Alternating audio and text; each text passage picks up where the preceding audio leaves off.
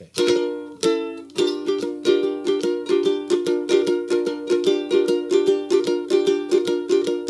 Too much horror business, driving late at night. Psycho 78, 12 o'clock, don't be late. I said all this horror Greetings and business. salutations. My name is Justin Lohr, And I am Liam O'Donnell. And you are listening to episode 116 of Our Business. Our business. Now, you might think by my monotonic, what? My monotonous delivery of that introduction that we'd be doing something involving robots. We are not. Instead, we are talking about two films, one of which I enjoyed quite a bit. The other one I didn't enjoy for fucking ever.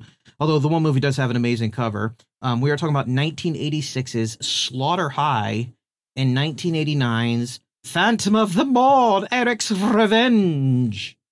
I think these are both movies that you might, if you, let's say you were picking horror movies just that are ridiculous, you might reach for both of these movies. But I think one is a very good time and the other one is not a good time at all. Yes. I would I I put to you that one is a uh earnestly made, if not heartfelt attempt at making an actual film, and the other one is not that. I I think we're talking about the same ones, but we're gonna find out. Who you know, you'll just have to stay tuned to find out. To find out to find out who the Phantom of the Mall is. I like how it's, like Eric. They ruined it it's in the Eric. title. It's in the title. I like how they're like Phantom of the Mall, and it's like I like you just could have just let us guess who the Phantom of the Mall was, but you had to fucking tell us.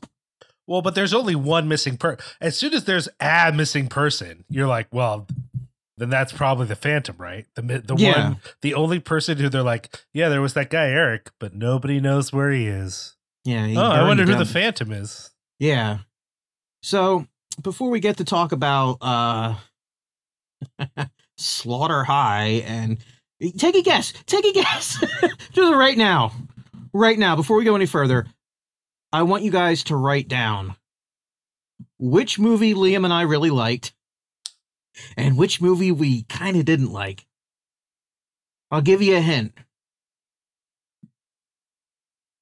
Uh no, you just I think we've been pretty upfront about it. Um, so just write your guess down now, and if you win, you get uh, just a, a, a thank you. That's all you get. Uh, but before we go any further, before we talk about uh, Slaughter High and Phantom of the Mall, we should address who brought you this episode.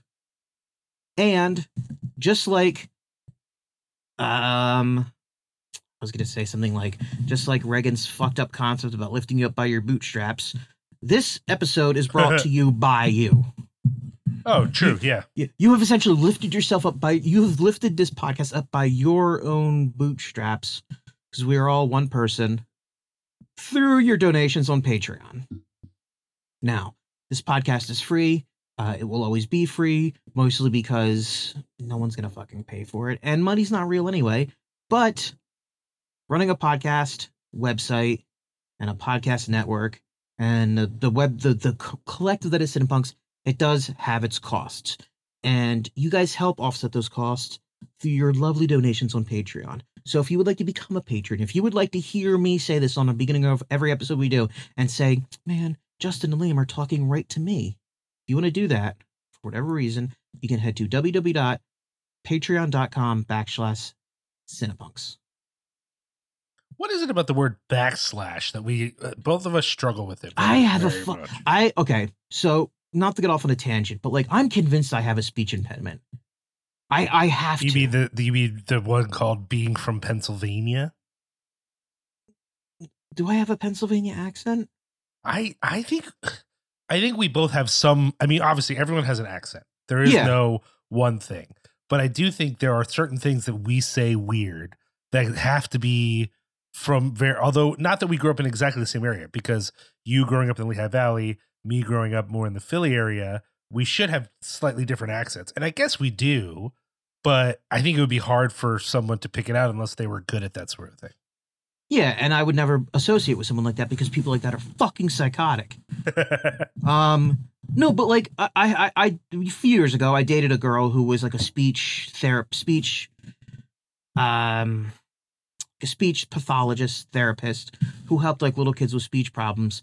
And I was always like, you know, I think I might have like a mm, like a like a mild stutter or something. She's like, no, you just you just when you get nervous, you talk fast. That's what it is. And I was like, I don't know. And she's no, I know. I went to school for this.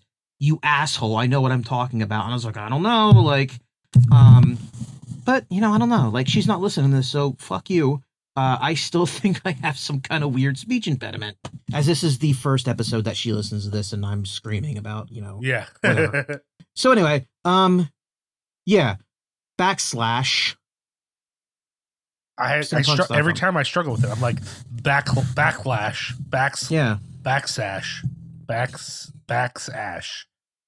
yeah. You can. We, it's, it's impossible to say. We'll never say it right. We also want Uh, to thank our friends over at Lehigh Valley Apparel Creations. The Uh, premier screen printing company of the Greater Lehigh Valley area, possibly the world. I'm not sure. possibly the world. We don't know. They're, the the the data is not back yet about whether they are the the top on the planet. But what we do know is they can offer you professional service in a personable way. They're fun to work with, but they do great work. Uh, you know, Chris Reject, we can't vouch for him as a person, but he runs an awesome business. Yes. Um, they do a lot of cool shit. Uh, if you haven't gotten tickets already, it sucks that you're going to miss the bash at the brewery. Another word I can't say because Brewery. brewery on this coming Friday, but we have a little surprise for you guys coming up soon. So, so anyway, uh, www.xlvacx. Go there for all your screen printing needs for your bands, for your podcast, for your fucking I don't know, um, you know, when we're gonna be wearing t-shirts to go out in the streets and fucking fight pro or anti-choice fascists coming up soon. We're gonna need t-shirts to identify us. So we'll get that done. Um, yeah, www.xlvacx.com. Uh, not lvac.com because that is the Lehigh Valley or the Los Angeles, Las Vegas asshole commission or whatever. Um, if you guys follow me on Instagram, you'll saw you saw the picture that I did my duty as a loyal devotee of Chris Reject by giving them the finger. Um, I appreciate that. fuck them. Yeah. Uh, Liam, who else is this podcast brought to you? Brought to these fine folks by? Oh, our friends over at Essex Coffee Roasters. Uh, if you head over to essexcoffeeroasters.com, you will find uh, some amazingly fresh coffee uh, roasted to order, a variety of high quality beans, all at affordable prices, as well as merch and tea. Uh, our man Aaron Dalbec, who you might know from a variety of bands, uh, you know, after years of questing for the for the perfect cup of coffee on tour, uh, decided to start his own company to take some of the the mystery away from a good cup of coffee. So head on over to essexcoffeeroasters.com, order yourself something there on your way out, out the digital door, so to speak, in the in the code area, the special the special secret codes area. You're gonna want to type C I N E P U N X, and that's gonna give you 10% off your order. What is it? I don't. I I have I have phonetics problems. What does that spell? Uh Cinnapog. God damn right. So do that. Uh, uh, uh yeah. EssexCoffeeRoasters.com. We also, of course, want to thank uh, Mechanical Shark uh, Media, our friend uh, Sharky. He uh, is a master of uh, Puppets. puppets, videography, video editing, audio editing, audio engineering. Uh, he can produce your podcast. He can help you make special effects for your video shoot. He can help you finish uh, uh, the sound editing on your documentary, whatever it is. MechanicalSharkMedia.com. Uh, he edited this very episode you are listening to right now. So thank you, Sharky, and uh, please check out Mechanical Shark Media. That's There's it. nothing he can't do. That's it. That's all the thank yous That's that's it. that's everyone. I mean, obviously, we also, you know, thank Baphomet, but that's it. That's all. Yes, of course. And and Behemoth. Sure. Yeah. But not that other, not that other motherfucker. Not that other son's a bitch. So now comes the time in the podcast when I um am living in a mall with half my face burnt off, and Liam is Pauly Shore Mm. who weirdly in a scene in that movie shows whole, which is weird. Or awesome. Uh, I was very upset by that. I'm not gonna like that really fucked with my head. And as I'm watching Liam go away on his, you know, to do whatever he's gonna do, um, I get in the intercom and I'm like, Liam, what the fuck have you done involving horror recently? Well, I, as a 35 year old British man pretending to be an American high schooler uh, who's about to What? play a cool prank of pouring acid on a nerd's face. Uh, you didn't know all those people were British. That was all filmed in England. You're kidding. We'll get we'll get to that. We'll get Um, there. I reply, not a goddamn thing. Well, okay. So the one thing I have done that's horror related is uh, I've been I I am all caught up with uh, our new podcast on the network, The Carnage Report, which is a, a fellow horror podcast that's just joined the Cinepunx network, but they are focused exclusively on the latest in horror, which I think is a fun angle. I don't not a lot of people are doing news, you know, uh, uh, uh, upcoming events, new releases, uh, and only focusing on the most recent releases. We we occasionally do new movies here at Horror Business, but for the most part, we're we're we're focused on the past, Justin, and, and, and Yeah. I'm okay with that. I'm okay with it, but I'm glad that the Carnage Report is out there looking at the the latest, the latest of what's going on in the horror world. Uh, so other than listening to that, though, I have not done a lot with horror. I'll be honest, y'all. Have had a busy time. Got really sick. Had a cold for a while. I guess that was a bit horrifying, right? And of course, the world is horrifying uh, with our uh, uh, court full of jerk offs uh, t- uh, uh, striking down Roe v. Wade, apparently. So you know that's that's horrible and a real horror show. Um, but yeah, as far as actual horror, I really haven't had a chance uh to get on anything honestly. And it's it's a bit of a bummer actually but you know it is what it is. It be like it do. oh you know what? I do have one thing. What's i that? totally did this for recording and then i forgot that i did it. I finally caught x the new ty west film. How is it? oh you haven't seen it. I would have assumed you had watched it by now. Um you know what? I think it's pretty good um and i think that that you know there's there's a few different takes on the movie. And i think for certain people right it might be the first ty west movie that they're stoked on. Because i'll tell you what it's not as much of a slow burn as some of his other movies. You know what i mean? Yeah. but for me justin you know i like me a good slow burn i You like do. I like like you know a lot of people. Uh, uh, one of the movies that people get frustrated with is his movie The Innkeepers, starring friend of the show Pat Healy. Uh, people get frustrated that like not a lot happens in the movie till the end. I fucking love that man. I I I. It's not it's not the only kind of horror I like, obviously, but it is something I like, and so this movie is not that. Uh, it doesn't need to be that to be good, but that is something that I like about Ty West's other movies, and this is not that. Um, and overall, I don't know. I thought it was good, but I don't. For folks who are sort of hailing it as like, you know, a, a landmark horror movie, I just didn't see that. It, it's to me a solid modern slasher, uh, with a few decisions here and there that I thought were really fun, but um, overall, I wasn't blown away by it. I'd, I'd, I'd say it's a solid B is what I'd give it. A solid B. I'm definitely planning on checking it out. I just haven't really like every time I've been like, okay, tonight's the night I'm gonna check out X, like something else comes up. Sure. Yeah. Um anything else? No, I and I forgot. I had I even forgot I had watched that, but that was a few weeks ago.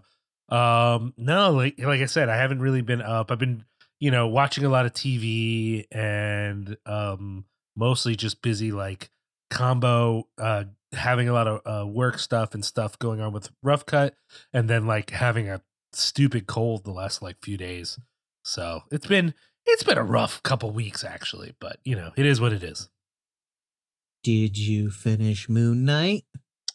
Ah, I did not. Uh, t- for those people, you know, whenever you're listening to this, it's a few days later. I will say, uh, the reason Justin asked it in that tone is today's the day. The the the last episode of Moon Knight came out today. And so we had a decision this morning between Moon Knight and the other show we've been obsessed with, which is uh, Tokyo Vice. And we decided to finish Tokyo Vice. And I do regret that decision. Not because Tokyo Vice is bad, but I am like very much like, oh no, I don't know when we're to finish Moon like when we're to watch Moon Knight, uh, just because our schedule is kind of crazy right now. So hopefully we'll get to it soon. But I have liked, I have very much enjoyed this season up until this point. Um, I'll say this. It was very good. Um, it was a blast watching it with my grandfather because he's just like, I put this on Facebook. He's just like, "What are we watching?" And I'm like, like, okay, so not again, not to get off on a tangent, but like, my grandfather's references for these Marvel movies is how do these people connect to Captain America? Sure. Yeah. So usually, like when we watch like the Falcon and the Winter Soldier, that was easy to explain to him. When we watched uh Moon Knight, though, how do you? I'm like, ah, not, they, they don't. They're uh, they're in the same world, I guess. So he's like, okay, and then like, it's just like, it's like. He's like, so what's what's going on here? I'm like, well, there's this guy and the thing and the fucking Khonshu and he's a fist of vengeance and he's like, okay, cool. Um, why is there a talking hippo? And I was like, Pappy, no more questions. Or just watch the fucking show. I mean, I would have been like, well, uh, well, Pap, uh, Moon Knight first came on the scene in Werewolf by Night, and you'll remember that briefly Captain America was a werewolf. So there you go. There's your yes, connection. there we go. There's your connection to Steve Rogers. Um, no, it's it's really cool. Um, very satisfying. Very uh, Side note: When you think about that, that that Moon Knight started as a villain in Werewolf by Night, it makes him seem like the dumbest idea. Like someone was just like, I don't know, it's a werewolf. What do you get? The moon, right? What if we got a guy who's like a knight of the moon? Huh? Is that It's so- something? it's honestly so crazy because when you think about like how many other characters have there been? I mean, like I, I would say like Moon Knight is what like a B list Marvel character. yeah, yeah. Who the fuck is Werewolf by Night? I mean, where that was his own book. Where uh, you No, wrote- I, but but what I'm saying is, is like I just like it's just weird to me that like Moon Knight emerged out of that and became like a far more popular character. Uh, I would say for a while, Werewolf by Night was way more popular, but that's because in the '60s, the Marvel horror stuff had its own audience and was Yeah. very popular. And but by the '80s, which is more when we were picking up comics, no one was reading Marvel horror books. They weren't even like I don't even think they were printing most of them anymore. You know what I mean? So like, yeah, that had kind of gone away. But for a while there in like the 60s and 70s, and other people who know this, like actually, if you're interested in Marvel horror comics, you should check out the podcast, The Tomb of Ideas, which is on yes, the Cinepunx Network. Yes. And they know a lot more about this than I do. But my understanding was that comics like Werewolf by Night were never as popular as like the X Men, but were actually more. I mean, Moon Knight did pretty poorly in his independent book. That's why they had to keep bringing him back in different forms. And I think the reason we get this Moon Knight show is the more modern iterations of Moon Knight, I think, are much more influential in the show than any like classic Moon Knight material okay. because the modern all the modern stuff is like when he's in the mental hospital and the the uh, the alligator person is actually in charge of the mental hospital and uh there's a whole story even like some of the the stuff with the scales that was all in the uh the hellstrom uh independent book uh the you know you know son the son of satan hellstrom Yeah, yeah. yeah, he he's the one who goes in front of the fucking Egyptian gods and they weigh his soul, and then the fucking uh, guy tries to eat him. It's like a whole thing. Anyways, I know I'm a nerd. I'm sorry. I I want to point out I didn't actually read all these comics. This is all from videos on YouTube. That's how I know these things. Interesting. Yeah, The I- the on, up until now, the only Egyptian god I've known in comic books was the one Hellboy vignette where he fights uh Sebek, the ancient Egyptian. yeah, yeah, yeah, yeah. That's that's a pretty cool fucking Hellboy thing, but you know, that's neither here nor there. Uh, they've they've trotted out the Egyptian gods in, in some Thor stuff. You know what I mean? Like Thor Yeah. interacts with a bunch of other gods, but yeah, they're not as popular. Like you know, Hercules shows up everywhere. Other Roman gods show up everywhere. You know what I mean? Like there there there are other deities that we see a lot of, but we you know mostly Moon Knight, and then a, a, in a few other comics we see the Egyptian gods. Yeah. Um, what have I done? Oh, uh, not too much involving horror films. Um, I did start watching Outer Range, the Amazon Prime series with uh, I hear Josh it's Brolin. good. I hear it's good. It's got some spooky cattle mutilation vibes going on. I'm kind of into okay, it. Okay. Um, I also uh, I started rereading Whitley Strieber's Communion, which uh, I don't even want to fuck. I don't. It's I've been talking to too many people about it recently to the point of where like I'm. I think I'm starting to like concern some people about like how upsetting it is to me. Not necessarily because of the alien imagery, because I'm more convinced than ever like that like Whitley Strieber is in like desperate need of help, even though he's like almost my grandfather's age now, and it's like you know what are you gonna do? Um, uh what else was there oh uh i started reading i, I read the first volume, uh, volume of the comic a nice house on the lake which i can highly recommend um it's like if david lynch wrote cabin in the woods after reading stephen king's it and then somehow the end of the world was involved so get into it it's very good. A Nice House in a Lake, it's called. Uh, I am currently reading um, the same author whose name I can't quite recall. I'm reading his uh, series Something is Killing the Children, which is great. Yes. uh, Yes. I've heard of that one. Um, I actually, my niece turned 13 this past weekend. I got her all the current volumes of Something is Killing the Children, and a copy of Stephen King's It, and a copy of Stephen King's The Stand, and uh, a copy of a book on another book I'm reading, uh, The Hunger, which is like a sort of speculative alternative history fictional take on the Donner Party. Like, what if the Donner Party was like in- infiltrated by something supernatural, and that's why they did what they did? You know, as if they needed like a reason to, to do what they did, like as if things were fucking great, and they were like, "No, let's just eat Yeah. our dead." You know what I mean? But it's still like a pretty compelling story so far, and it's getting like really creepy really fast. So maybe I shouldn't have gotten it for my niece without re without Realizing what it was. you know that's not you know what that's that's the that's that's you know that's she can talk to her mom about that that's not my job uh but other than that i haven't really done all that much um I mean, I, there's like something there that I, I think I did, but I, I can't quite recall. Hmm. I don't know. But uh yeah.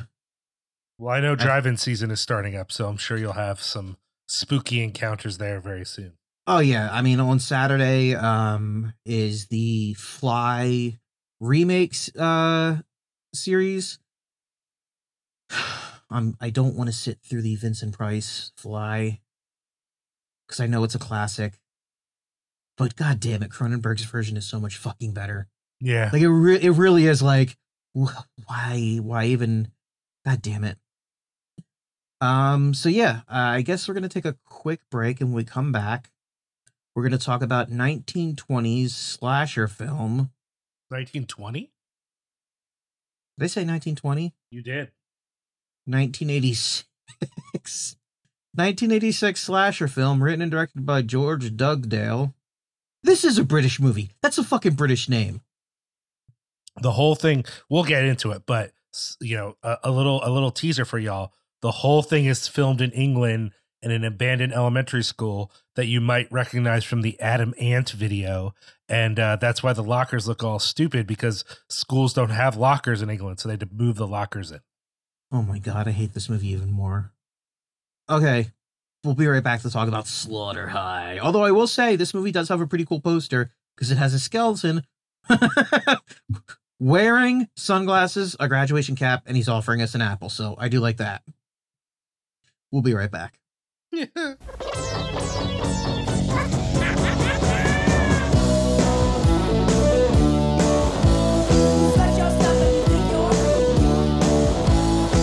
Marty Rantzen was the dork of Doddsville High. His classmates laughed at him. Are you ready? Here's Marty. They tormented him. And then they went too far.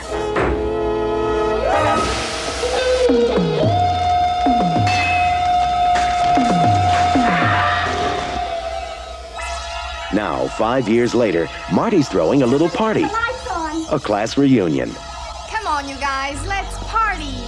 They say he still roams the nut house, ever hopeful of that chance to escape, so he can take his evil revenge out on us all. And he's making sure everyone has the time of their life. I feel sick! He's created a romantic atmosphere for rekindling old flames. And a nice place to just hang around. Marty hasn't forgotten a thing. He's giving them a blast from the past they'll never forget. Marty Rantzen is still a dork, but tonight he's getting even. Vestron Pictures presents Slaughter High.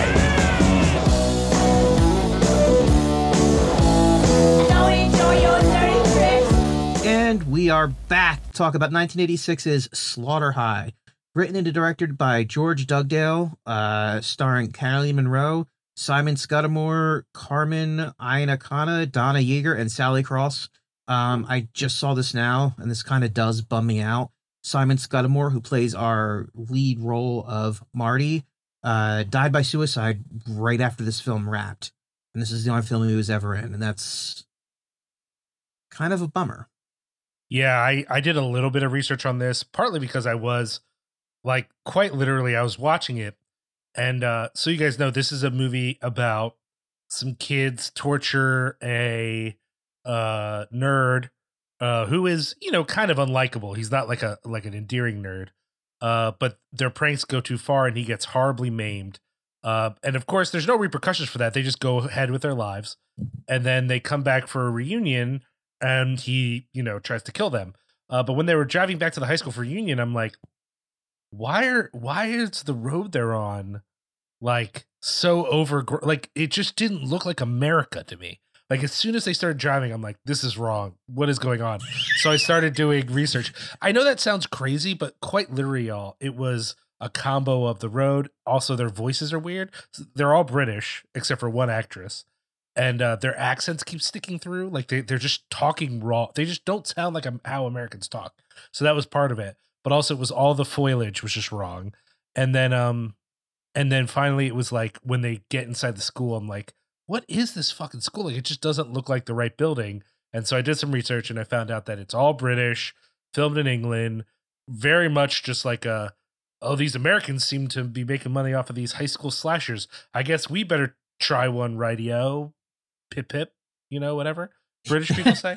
They saw what, what what happened is they saw the like the explosion of slasher films in America, and some guy went, Right then, what's all this? And then they made this movie. Yeah.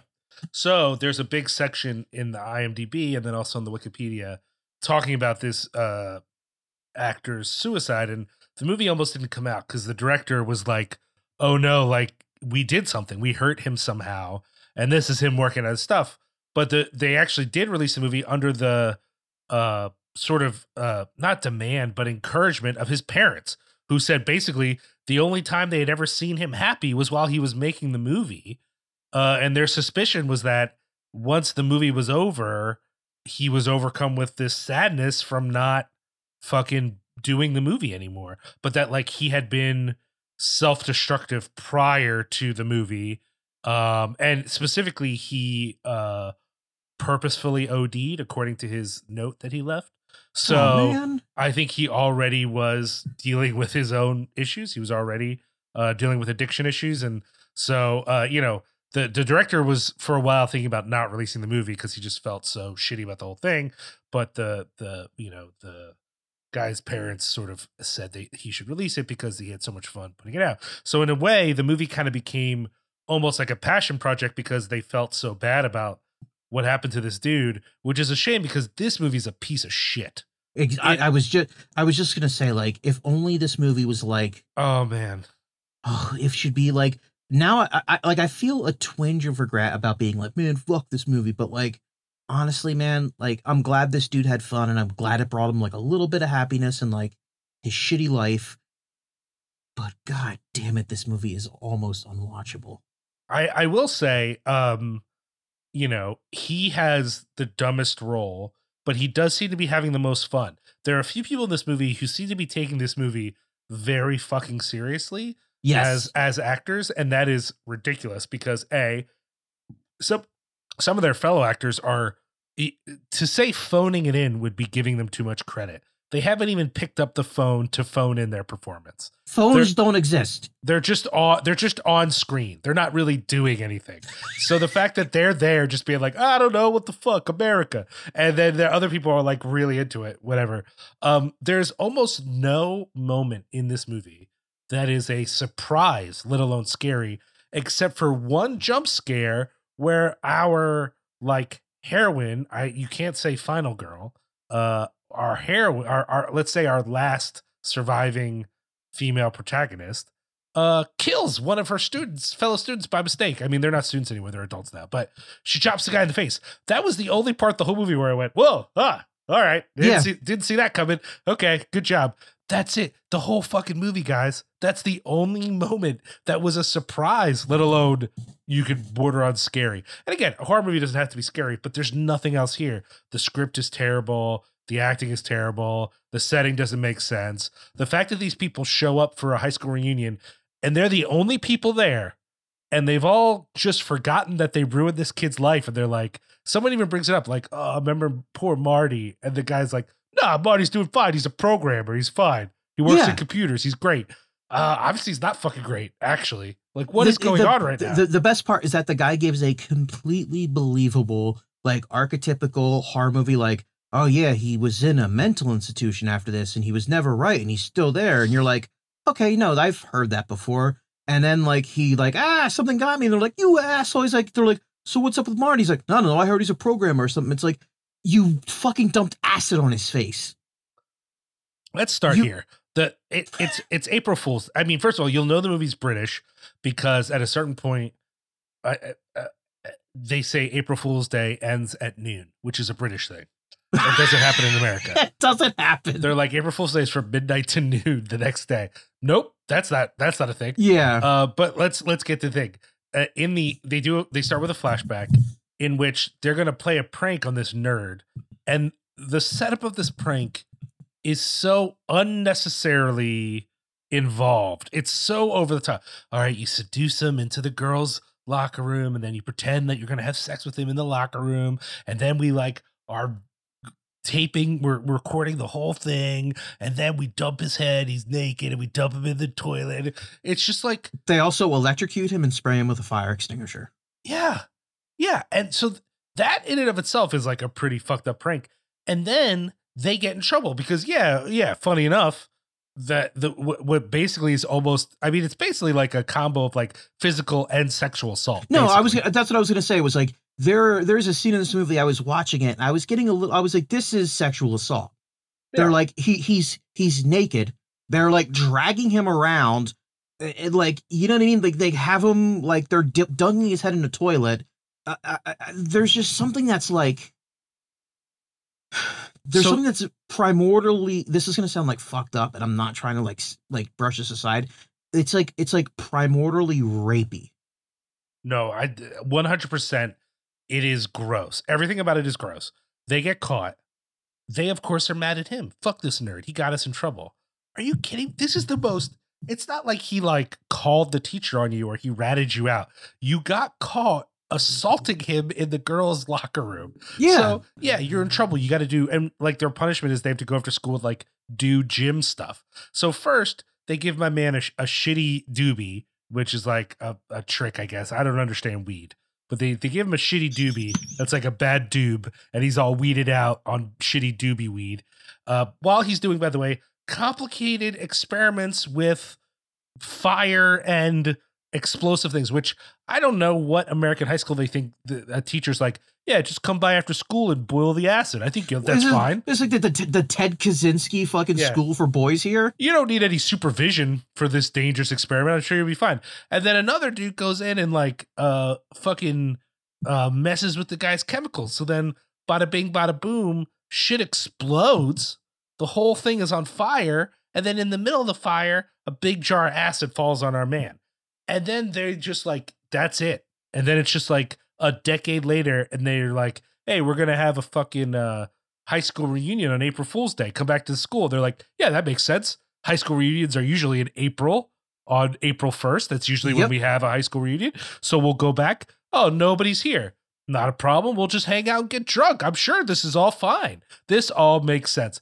The laziness of this script combined with the unimaginative nature of most of the kills, it started to really wear on me, Justin. I got really frustrated watching this movie. Dude, I'm with you. I'm with you 100%. And like, let me be clear. I love me a good exploitation slasher movie. I love me a good low budget horror movie. Like this isn't like a "Uh, it's not John Carpenter, so fuck this. I'm not like playing some sort of art card here. I I even can enjoy a horror movie that's bad but entertaining.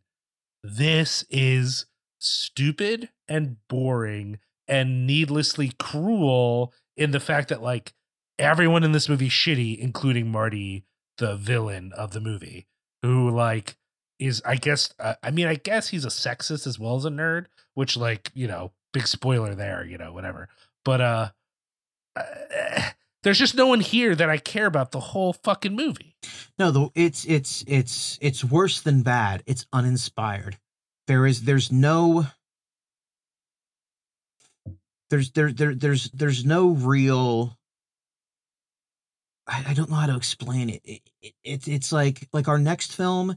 Our next film is by no means a great film, but there is something in that movie that's like okay, the people who made this film like they were there there's like a there's a there's there's something there that is unquantifiable that like makes it better than than something like this. This was just like a cynical cash grab from fucking England Uh-huh, to try to make money on on slasher films. Yet again, proving they can't make anything as good as we can.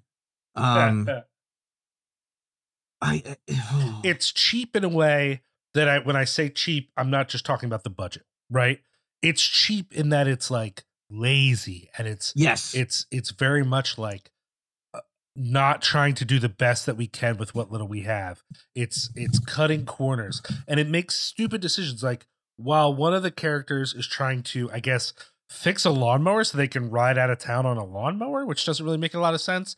Uh, his wife is off fucking his friend, who, by the way, looks exactly like him. There's just two meathead men in this movie, and the the one the one female character is like, oh, while one meathead's away, the I'll fuck the other one. I don't know. It's like not. it doesn't make any sense. I, I could hear I could hear you give up on that rhyme, and it was amazing. but you know what I mean? Like, eh, it's hard because there's stuff under the surface here that maybe in a different movie could be interesting about, um, like the people who made this clearly don't respect slasher movies, right? No, no, They clearly think that these things are stupid. Okay, well then mock them. And and and and I don't mean make a comedy. You could completely make a farce of a slasher movie that really makes them seem stupid and play it completely straight, which is what the movie tries to do. There's any moments of this movie that try to be humorous are fucking utter failures, you know? Um or how about this? Give us at least one character, like the character who's the most responsible for fucking ruining Marty's life, you know, doesn't seem to give a shit about anything. Like he is unemotional. And and and the character we spend the most time with really is this uh woman who I guess becomes an actress after high school. We get from Yeah. the beginning of the movie. Um also not endearing. It, the movie's like we're going to focus on this character and she'll take us through. And then it like continually leaves her and it doesn't give her any moments to be like a human being. Like it, again, for a certain cynical viewer of horror movies, there might be like a what do you expect? It's just a cheap horror movie. But like the moments that it would take to make this movie a little more human and thus a little more entertaining, you know, or a little more extreme and thus a little more entertaining. You don't want to have any characters, you don't want any of these people to be likable. Cool. Then give me an inspired kill. Do at least one murder in this movie that seems like you sat around going, all right, what's a cool way to kill somebody? Give me some ideas.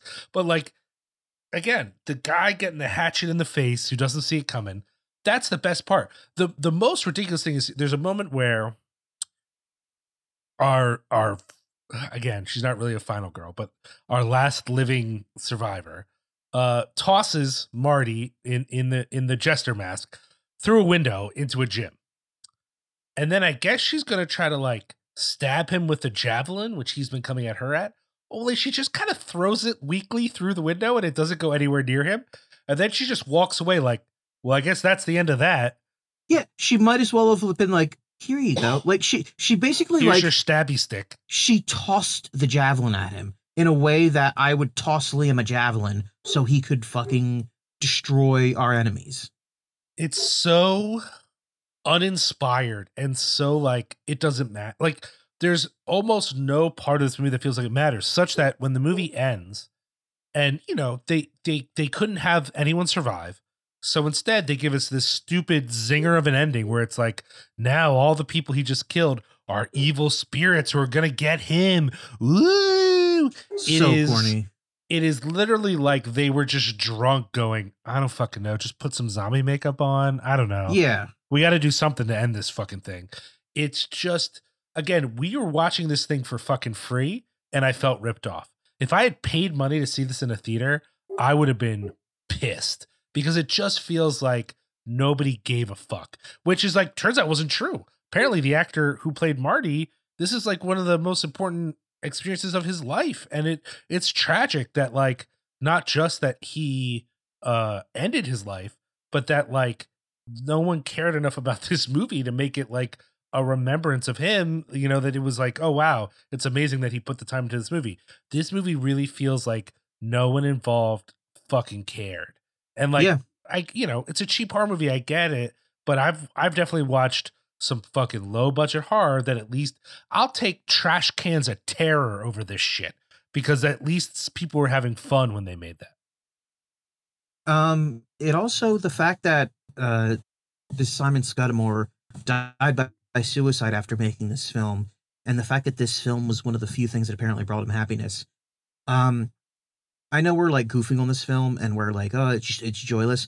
It actually makes watching this film now a far, in retrospect, a far like very very unpleasant because it's like this is a monument to someone who died and who loved this movie, and the end product is just fucking garbage. I don't, that just strikes me as so tragic. It's like this is his, this was his, uh, this was his final impression upon the world. This was his, this was his, this is his legacy. And god damn it, like that is, I, I like, that sucks. Yeah, I mean, you know, the people who made this movie couldn't have known the tragedy that was going to happen. But you'd think that instead of considering shelving the movie, they would have just put the time in to make it a little bit better. Uh, and, and you know, they, and it's not even like, oh, well, they just had what they had. They filmed scenes after he passed away. It turned out that they didn't have enough footage to make a feature length movie. So they uh, there's a few scenes of him skulking around in that jester mask that aren't him. It's actually uh, yeah, I was gonna say like the the character wears a fucking mask. Like Yeah, they had to film because they basically finished filming and then they had to go back for reshoots and he had already passed away. Uh so, you know, it's just like, okay, well now that you know I mean again, I don't want to moralize this too much because I feel like I'm getting on a bit of a high horse here. And I don't know that that's completely unjustified, but you know, whatever. Okay, you wanted to make a movie. This is what you were able to do. It's eh, who am I to point fingers, whatever, whatever but I do think it is frustrating to watch and realize like I've seen movies made with less money and less resources that were far more successful and my suspicion is the people who made it cared more. And that's I think Yes. that's why I'm making this more, you know, it's a bad movie. I've seen lots of bad movies. I shouldn't take it personally, but there's a part of me that was just really frustrated because I've just it really felt like uh nobody cared and nobody was having fun and this was just a waste of everyone's time. That's how it felt. And I, I don't often feel that way when just watching a stupid movie, but this just felt like more than stupid. absolutely. Well, Well, that's a bummer. I That's don't really want to keep going. I know. Let's let's go to the other movie here because there's nothing I'm going to say that isn't just going to be more of me dunking on these folks and like I don't know. Maybe one of them's going to check this out in hopes that someone finally liked their shitty movie, and I'm like, nope. Well, I'm sorry sucked. if they Fuck listen you. to this. Uh, this just this this just this just reinforces my belief that the only good British person is Al White. I just you know stop. he would never- he would never make this. Well, that's true, but, All right. but that's yeah. We're gonna take a quick break, And we come back, we're going to talk about Phantom of the Mall, Eric's Revenge. We'll be right back.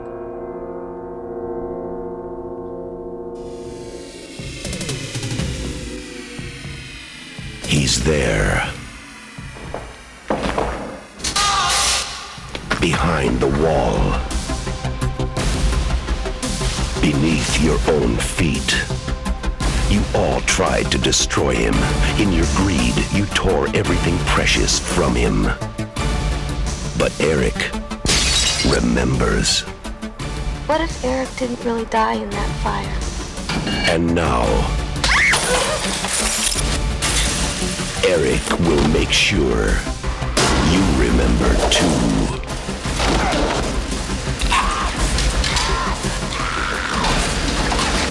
Eric Matthews is still alive. What do you mean they know?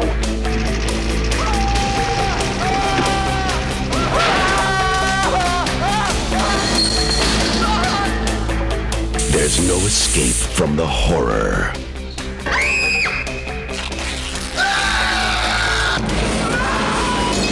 Was a nightmare at the mall. Eric the Phantom struck. Phantom of the Mall. Eric's Revenge.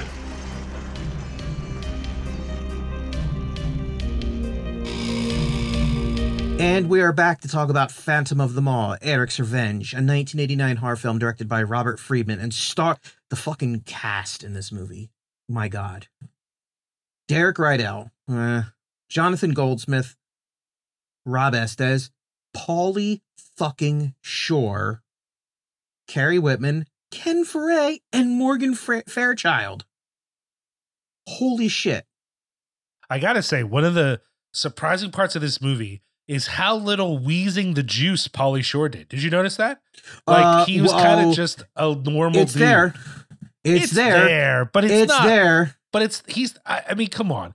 It's no near near. I mean, that's like that's like uh that's like if Carrot Top was in this and he only had one prop. Yeah, he had a prop, but it's not like his whole fucking. Yeah, eh, eh, just a few years from the release of this movie, Pauly Shore will be nothing but juice wheezing. That will be Yeah. his whole persona.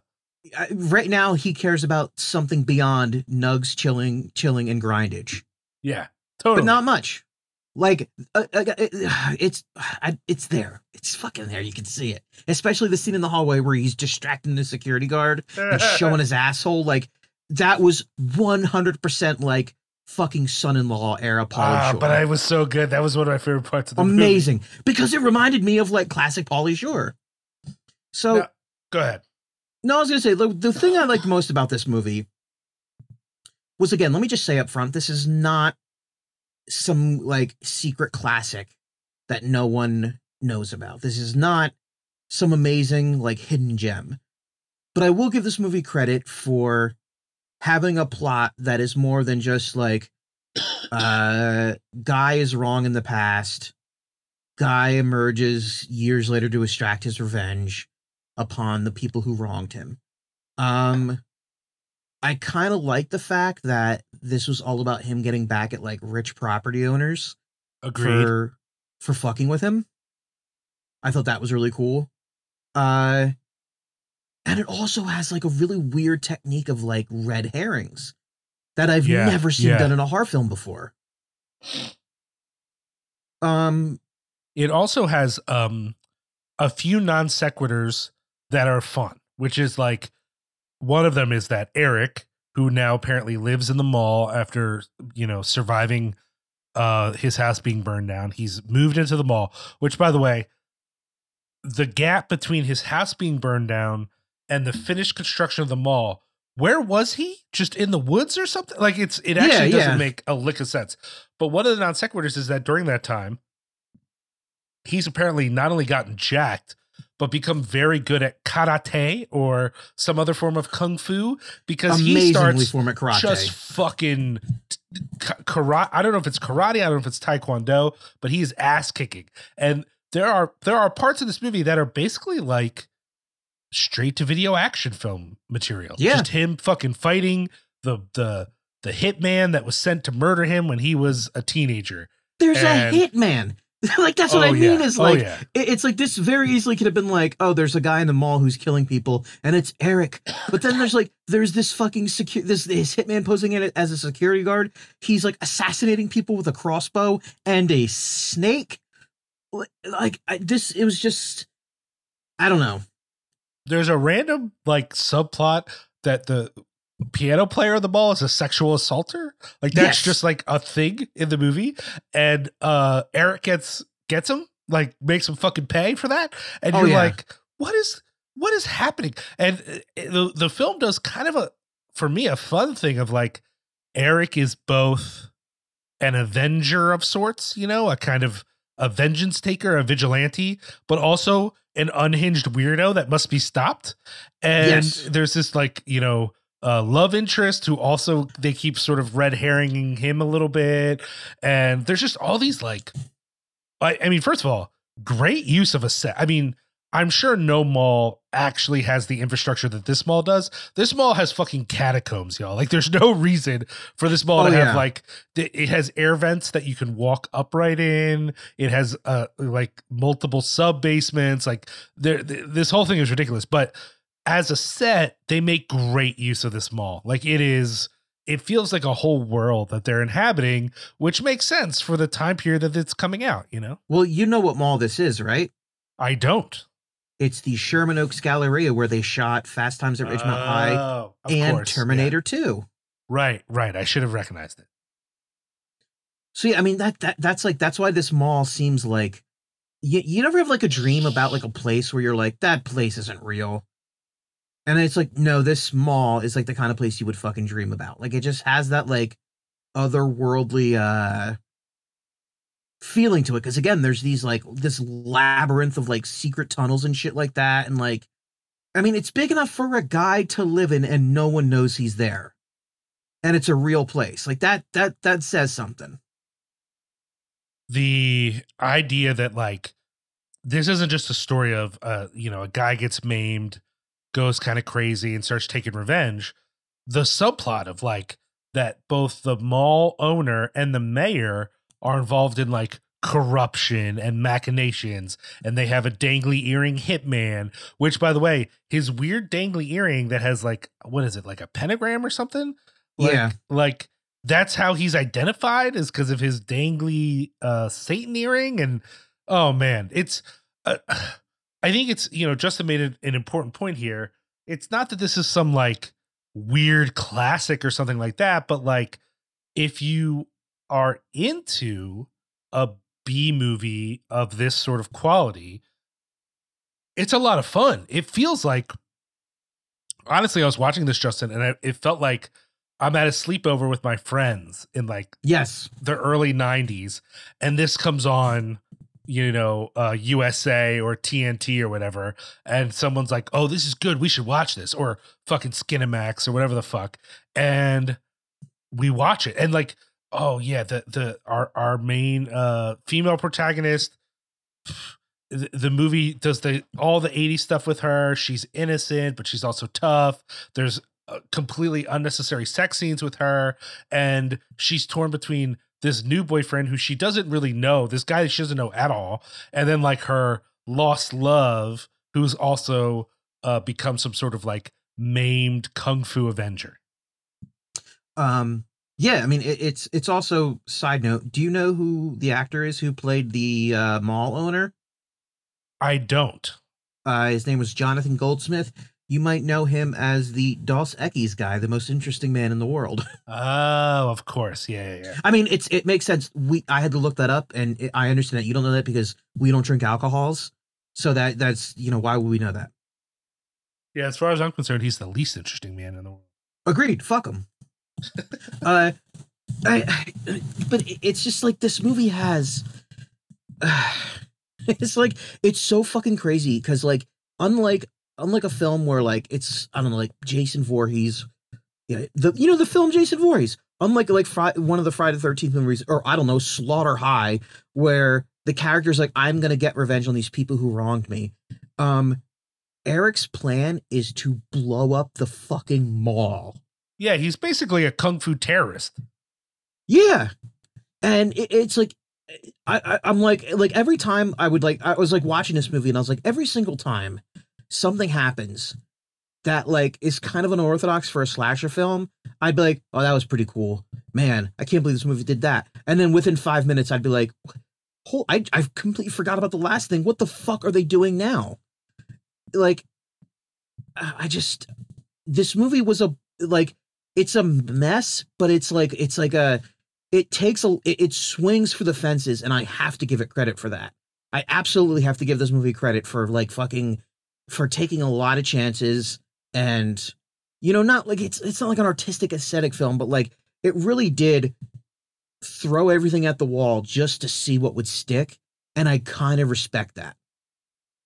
And not in like a bullshit ironic way, like, oh, who could let's see how crazy we can get. But like there's all these like coherent plot points that like make sense, but they're still like insane that they were just like, fuck it, put it in there and see what works.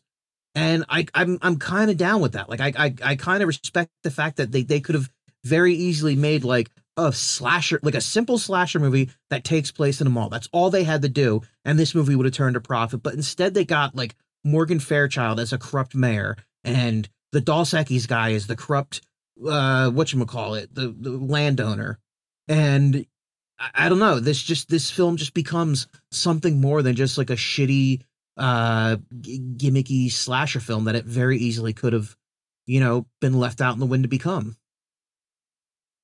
I agree. Um, it. I don't know who made this. I'm looking on the IMDb and it, it doesn't say the studio. Uh, if anyone out there is a fan of PM Entertainment, Justin, do you know PM Entertainment? I'm not familiar.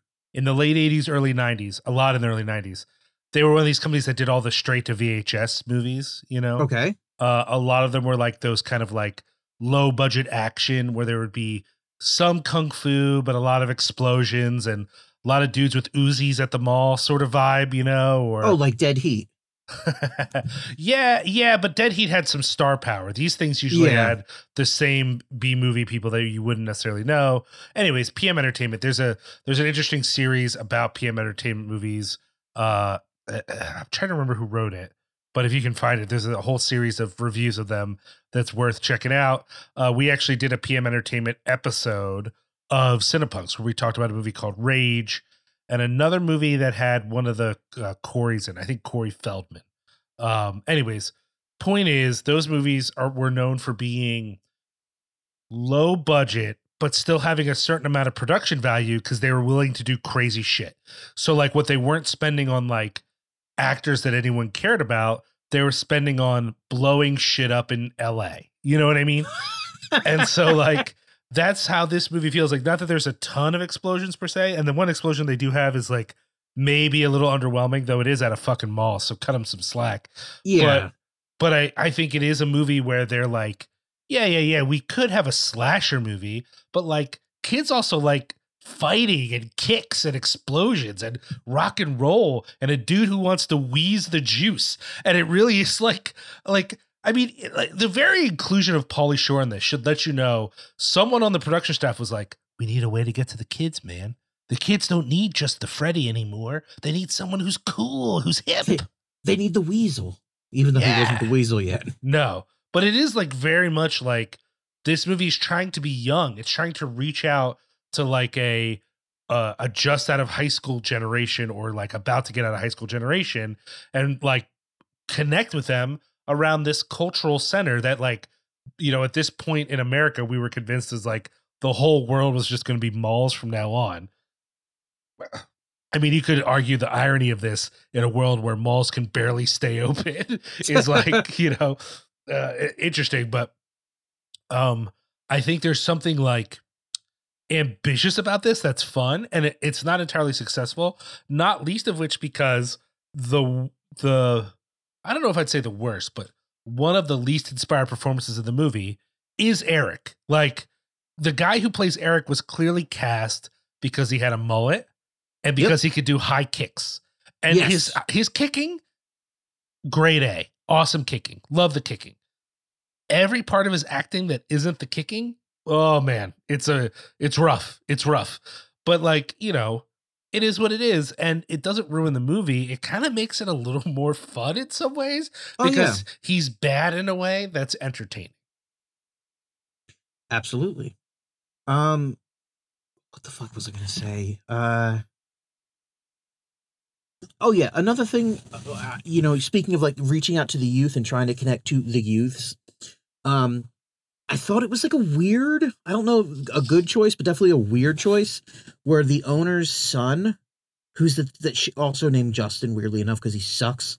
Um, he's like the shitty guy who's like, "Hey, Dad, give me your card," and blah, blah, blah, and he's such a fucking like snotty rich kid like masquerading as like a greaser um i thought that dude was going to turn out to be like the protagonist or the antagonist um and then he just dies like unceremoniously just gets fucking killed uh that's what i mean when it, it's it's like there, there- there's the weird non-red herrings like when you first meet that guy you're like okay that guy's up to no good and then he just gets fucking killed and is never mentioned again in the movie.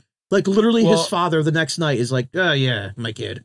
I mean, if I have a strong critique of the movie, it's that all the red herrings are useless when you name the movie Eric's Revenge.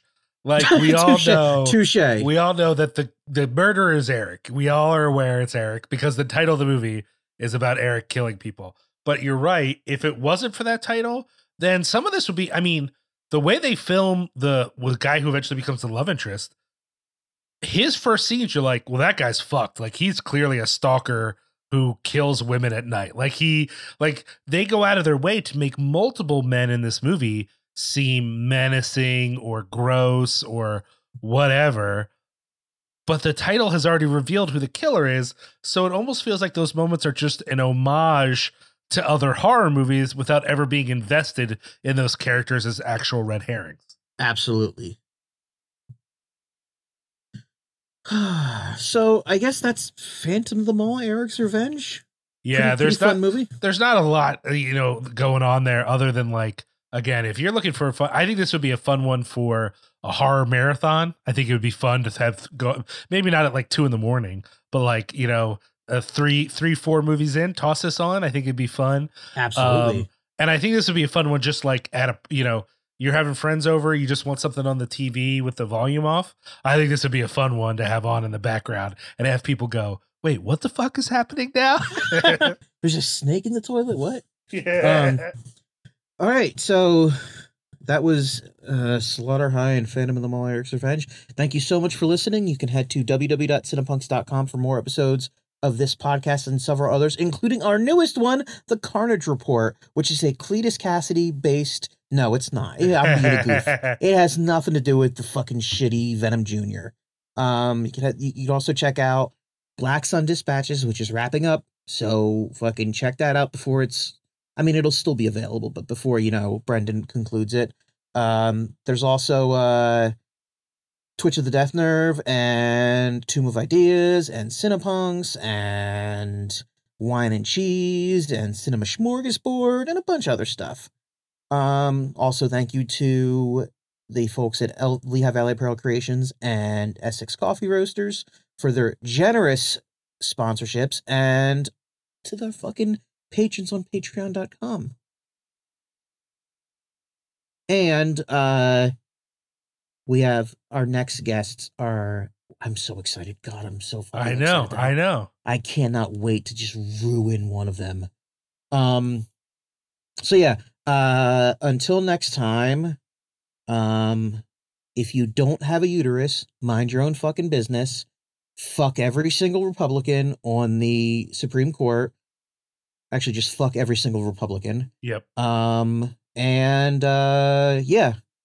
We're I, you know I've been donate I, I'm going to post some more stuff on the Har Business Twitter about where you can donate to help support reproductive rights because um shit's about to get real bad in this country so Yeah. there's going to be a lot of vulnerable a lot of vulnerable people that need help so uh be there for them and uh, until next time peace Peace out. Do you scan the night sky in search of unidentified aerial phenomena? Do you lose sleep over strange projects funded by the CIA? Ever wonder which orifices ectoplasm comes out of? Come explore the unexplained and unexplainable with us on our podcast. Weird, obscure, and possibly unsafe. We'll talk about telemancy, Haunted railroads, Sentient umbrella spirits, mind altering video games, remote viewing. SpongeBob conspiracy theories. and it only gets weirder from there. Each episode will share three stories about all the weird things they tell you not to believe. Weird, obscure, and possibly unsafe. Available anywhere you get your podcasts. Hey!